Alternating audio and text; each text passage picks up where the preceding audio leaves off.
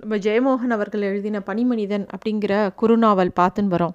அதில் டாக்டர் பாண்டியன் அப்புறம் கிம் மூணு பேருமா சேர்ந்து பனிமனிதனை நோக்கி தேடிக்கிட்டு போயிட்டே இருக்காங்க. இமாலயாஸில் பல இடங்களில் பல பிரதேசங்களை பார்த்துன்னு போயிட்டே இருக்கும்போது பலவிதமான அனுபவங்களை அவங்க அனுபவிக்கிறாங்க. ஒவ்வொன்றும் ஒவ்வொரு மாதிரி நடக்கிறது சம்பவங்கள். அதில் நிறைய விஷயங்கள் கற்றுக்குறாங்க புது விஷயங்களை பார்க்குறாங்க பறைய நிறைய அட்வென்ச்சர் இருக்குது அப்படி அவங்க போயிட்டே இருக்கும்போது ஒரு தொடுவானம் தொடர அளவுக்கு பனிப்பரப்பு அப்படியே விரிஞ்சு கிடந்தது. அங்கே வந்து ஒரு ஒரு ஆறு ஓடின்னு இருந்தது ஆனால் அந்த ஆறு எப்படி இருந்ததுன்னா தீ ஒரு தீ பிழம்பு அப்படியே ஆறு மாதிரி ஓடினா எப்படி இருக்கும்? அந்த மாதிரி ஓடின்னு இருந்தது டாக்டர் வந்து சொல்கிறார் எவ்வளோ விசித்திரமாக இருக்குல்ல இந்த ஆறு? அப்படின்னு கேட்டோடனே பாண்டியனுக்கு ஒரு விஷயம் ஞாபகம் வந்தது. டாக்டர் இதுதான் நம்ம அங்கே பார்த்தோமே புத்த பிக்ஷு சொன்னார் இல்லையா? நெருப்பாலான ஆறு வரும் அப்படின்னு சொன்னார் இல்லையா? பனிமனிதன் இருக்கிற இடத்துக்கு போகிறதுக்கு முன்னாடி அதுதான் இது அப்படின்னு சொல்லி பாண்டியன் சொல்கிறான் அப்போ வந்து கிம் சொல்கிறான் எதிகள் வாழ் வாழற தர்மஸ்தலத்தை சுற்றி புத்தர் வந்து கட்டின நெருப்பு வேலி தான் இந்த ஆறு அப்படின்னு அந்த பிக்ஷு சொன்னார் இல்லையா? அது எனக்கும் ஞாபகம் இருக்குது அப்படின்னு கிம் சொல்கிறான் உடனே இவ் இது இவங்க ரெண்டு பேரும் இப்படி பேசிகிட்டே இருக்கும்போது பாண்டியன் திருப்பியும் சொல்கிறான் இது லாவான்னு நினைக்கிறேன். பூமியில் எர்த்குவாக் நடக்கும்போதெல்லாம் லாவா வரும் இல்லையா? அதுதான் இப்படி ஆறு மாதிரி ஓடுதோ? அப்படின்னு சொல்லி ஏதோ இவங்க எல்லாருமே அதை பார்த்துட்டு ஒவ்வொருத்தரும் ஒவ்வொரு அபிப்பிராயத்தை சொல்லிகிட்டே இருக்காங்க. இப்போ டாக்டர் வந்து அந்த பகுதியோட மேப் எடுத்து கூர்ந்து பார்க்குறார். அவருக்கு ஒரே ஆச்சரியம். அப்புறம் அவர் சொல்கிறார் என்ன டாக்டர் அப்படின்னு பாண்டியன் கேட்டோடனே இது நெருப்பாலான ஆறு அப்படின்னு சொல்லிட்டு இருக்குது உண்மையிலே இந் இந்திய நிலப்பகுதிக்கும் லாரேஷியா கண்டத்துக்கும் நடுவில் இருக்கிற இடைவெளி தான் இது. இங்கே பாருங்கள் மேப்பில் இருக்குது பாருங்கள் மார்க் பண்ணியிருக்கு பாருங்கள் அப்படின்னு காமிக்கிறார். ஒரே ஆச்சரியம் பாண்டியனுக்கு. அப்புறமா அப்படியே அவங்க நடந்து போயிட்டே இருக்காங்க. அது ஏதோ கயிறு கட்டி ஒரு செங்குத்தான பாறை மேலே ஏறி அப்படியே அந்த நெருப்பாத்தை த கடந்து போய்கிட்டே இருக்காங்க. அப்போ டாக்டர் சொல்கிறாரு இந்த நெருப்பில் ஆற்று மேலே நம்ம நடக்க முடியும் அப்படின்னோடனே பாண்டியனுக்கு மொதல் பயமாக இருக்குது எப்படி அப்படின்னு கேட்குறான் அப்போ தான் டாக்டர் சுற்றி காமிக்கிறாரு. இது நிஜமாகவே சூடாக இருந்தால் சுற்றி இருக்கிற அந்த பனியெல்லாம் கரைஞ்சி கொட்டியிருக்கும் எப்பயோ. பாருங்கள் பனியெல்லாம் அப்படியே உறைஞ்சி தான் இருக்குது அதனால் இந்த நெருப்பு ஆறு வந்து கண்டிப்பாக சூடாக இருக்காது. தைரியமாக நடக்கலாம் வாங்க அப்படின்னு கூட்டிகிட்டு போகிறான் அப்போ தான் பாண்டியன் அந்த பெரிய தீக்குண்டத்துக்கு மேலே நம்ம ஊரில் திருவிழாலாம் இருந்தால் அந்த தீ மிதிப்பு விழாலாம் இருக்கும் இல்லையா? அது மேலே நடக்கிற மாதிரி ஒரு எண்ணம் வருது பாண்டியனுக்கு. டாக்டர் குனிஞ்சு பார்க்குறார். அப்புறம் ஆச்சரியமாக சொல்கிறார் ஐயோ என்ன ஆச்சரியம்? இதெல்லாம் ரெட் கலரில் இருக்கிற வைரங்கள் ரெட் டைமண்ட் செவ் வைரம் அப்படிங்கிறார். ஒரே ஆச்சரியம் பாண்டியனுக்கு. அது எப்படி? அப்படின்னு சொல்லி அவனும் பார்க்குறான். அது நிஜமாகவே அது ஏதோ வைர கற்கள் மாதிரி அப்படியே ச சக்கச்சவேர்னு இருக்குது வைரம்னா ஏதோ ஒன்று இருக்கும் ரெண்டு இருக்கும் ஏதோ மலை மலையாக வைரம். உடனே ஆச்சரியமாக இது எப்படி உருவாச்சுன்னு கேட்குறான் பாண்டியன். அப்போ தான் டாக்டர் எக்ஸ்பிளைன் பண்ணுறாரு நார்மலாக வைரம் எப்படி உரு உருவாகும்? கார்பன் இருக்கு இல்லையா? அதோட ஹை ப்ரெஷரில் தான் வைரம் உருவாகும். இந்த பகுதியெல்லாம் ஒரு அடர்ந்த காடு இருந்திருக்கு.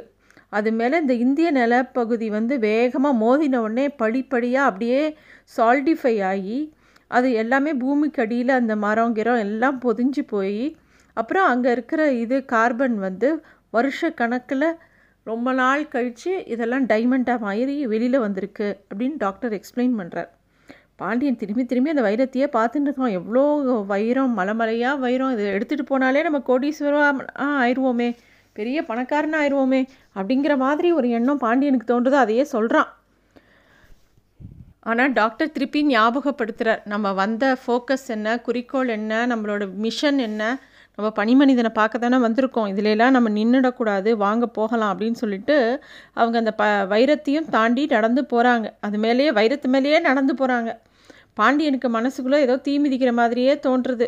அவன் யோசிச்சுட்டே வரான். இந்த தீயும் வைரமும் ஒன்று தான் அப்படின்னு மனசுக்குள்ளே தோன்றுறது. தீன்னு தனியாக எதுவும் இல்லை. ஒவ்வொரு பொருளுக்குள்ளேயும் ஒளியும் ஒப்பம் வெப்பமும் இருக்குது அதுங்க வெளியில் வரும்போது தான் தீயாக ஆறுது அப்படின்னு யோசிக்கிறான். விறகுக்குள்ளேயும் விறகு பற்ற வச்சா தீ வருது. எண்ணெயிலேருந்து தீ வருது. கற்களை உரசினா தீ வருது. இந்த மாதிரி பல எண்ணங்கள் அவனுக்கு தோணிகிட்டே வருது. சூரியன்லேருந்தும் தீ வருது. நட்சத்திரங்கள்லேருந்தும் தீ வருது. தீங்கிறது ஒரு பெரிய ஒளி பெரிய சக்தி. அதனால தான் நம்ம முன்னோர்கள்லாம் தீயை வந்து வழிபடு வழிபட்டாங்க. ஃபயரை தான் காடாக பார்த்து முதல்ல ஃபயரை வர்ஷிப் பண்ணாங்க நம்ம முன்னோர்கள்லாம். நம்ம உடம்புக்குள்ளே கூட தீ இருக்குது நம்ம மனசுக்குள்ளே கூட தீ இருக்குதுன்னு பாண்டியன் அப்படியே யோசிச்சுட்டே இருக்கான். அதனால தான் கெட்ட எண்ணங்கள்லாம் தீ மூலமாக அப்படியே எரிச்சுடலாம் அப்படிங்கிற மாதிரிலாம் அவனுக்கு எண்ணங்கள் போயிட்டே இருக்குது இப்படி இவங்க நடந்து போய்கிட்டே இருக்காங்க.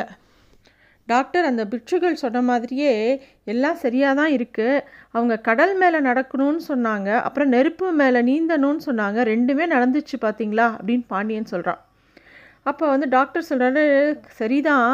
அப்படின்னா அந்த பிட்சுகள் சொன்ன மாதிரி மித்த விவரங்களும் சரியாக தான் இருக்கணும். அவங்களில் பல பேர் இங்கே வந்துட்டு போயிருக்காங்கன்னு நினைக்கிறேன். இந்த பகுதியை பற்றி அவங்களுக்கு நல்லா தெரிஞ்சிருக்கு அப்படின்னு டாக்டர் சொல்கிறாரு அப்படியே அவங்க நடந்து போயிட்டே இருக்காங்க அந்த பனிப்பாறைகள் வழியாக அந்த பனிப்பாறை அப்படியே கீழே இறங்குறது. கொஞ்சம் கீழே போக போ கீழே போகிறது அப்புறம் திருப்பி மேலே போகிறது திருப்பியும் கீழே போகிறது மேலே போகிறது கடைசியாக அவங்க ஒரு பெரிய மலை மேலே அதோட உச்சிக்கு போயிடுறாங்க. அங்கேருந்து பார்க்கும்போது அவ்வளோ அழகாக இருக்குது இயற்கை எவ்வளோ அழகு. அங்கேருந்து பார்க்கும்போது நாலு பக்கமும் வெண்பனி படர்ந்த பெரிய பெரிய மலைகள் இருந்தது. அதை எல்லாம் வட்ட வடிவில் ஒரு கிண்ணத்துக்குள்ளே இருந்தால் எப்படி இருக்கும்? அந்த மாதிரி இருந்தது. அங்கங்கே வேலிஸ் பள்ளத்தாக்குன்னு சொல்லுவோம் தமிழில். அந்த மாதிரி பள்ளத்தாக்குகள் ஒரு அடர்ந்த காடு எல்லாமே இருந்தது. பாண்டியனுக்கு ஒரே ஆச்சரியம். இப்போ ஏற்பட்ட பனிப்பிரதேசத்தில் இங்கே காடு இருக்குமா? எப்படி இங்கே காடு வந்தது? அதுவும் இமயமலையோட உச்சியில் இந்த கடும் குளிர் பகுதியில் எப்படி காடு வளர்ந்தது? நம்பவே முடியலையே அப்படின்னு பாண்டியன் கேட்குறான் அப்போ டாக்டர் வந்து எல்லாத்துக்கும் காரணம் இருக்குது அப்படின்னு சொல்லிவிட்டு அதை சயின்டிஃபிக்காக எல்லாத்தையும் பார்க்க சொல்கிறார் அங்கே மலையெல்லாம் நல்லா உத்து பாருங்கள் ஒரு விஷயம் கவனிச்சிங்களா? இது இந்த மலைகளுக்கு நடுவில் நிறைய வெயில் வருது பார்த்தீங்களா அப்படின்னோடனே ஆமாம் அப்படின்னோடனே டாக்டர் எக்ஸ்பிளைன் பண்ணுறார் இந்த அதனால தான் அந்த வெயில் நிறையா இங்கே படுறதுனால தான் அங்கே காடு வந்திருக்கு. இந்த மலைகளை நல்லா பாருங்கள் இந்த மலைகளில் ஒரு வித்தியாசம் தெரியறது இல்லையா? இந்த மலைகளோட சரிவுகள்லாம் சேர்ந்து குழி மாதிரி கீழே ஒரு கிண்ணம் மாதிரி ஆயிடுத்து இந்த மலையோட பகுதியெல்லாம். இந்த கவுத்து வச்ச கிண்ணம் இருந்தால் எப்படி இருக்கும்?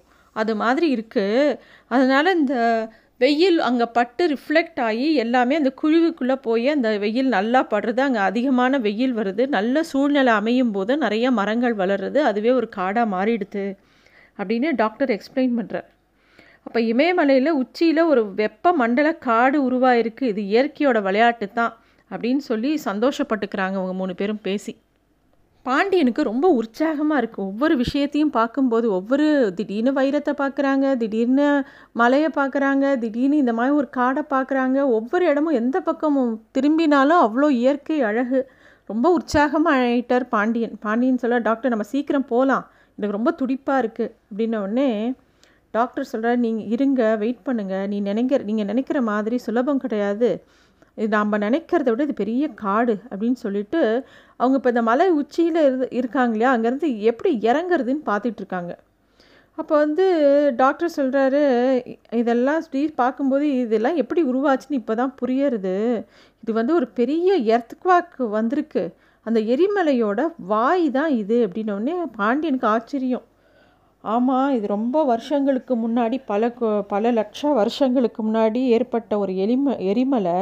அதனோட வாய் மாதிரி தான் இருக்குது பாருங்கள் அதனால தான் உள்ளுக்குள்ளேலாம் வந்து இந்த காடு மித்த விஷயங்கள்லாம் இருக்குது வெளியில் பாருங்களேன் சொர சொரன்னு இப்போ நம்ம கேண்டில் ஏற்றினோன்னா ஒரு மெழுகுவர்த்தி ஏற்றினோன்னா இந்த மெழுகுவர்த்தி கரையும் போது அந்த மேலேருந்து அப்படியே வெளியில் அப்படியே சொர சொரன்னு ஒரு பக்கம் மெழுகு மெல்ட் ஆகி வெளியில் வரும். உள்ளுக்குள்ளே மட்டும் சாஃப்டாக இருக்கும். வெளியில எல்லாம் மொரட்டுத்தனமாக இருக்கும்.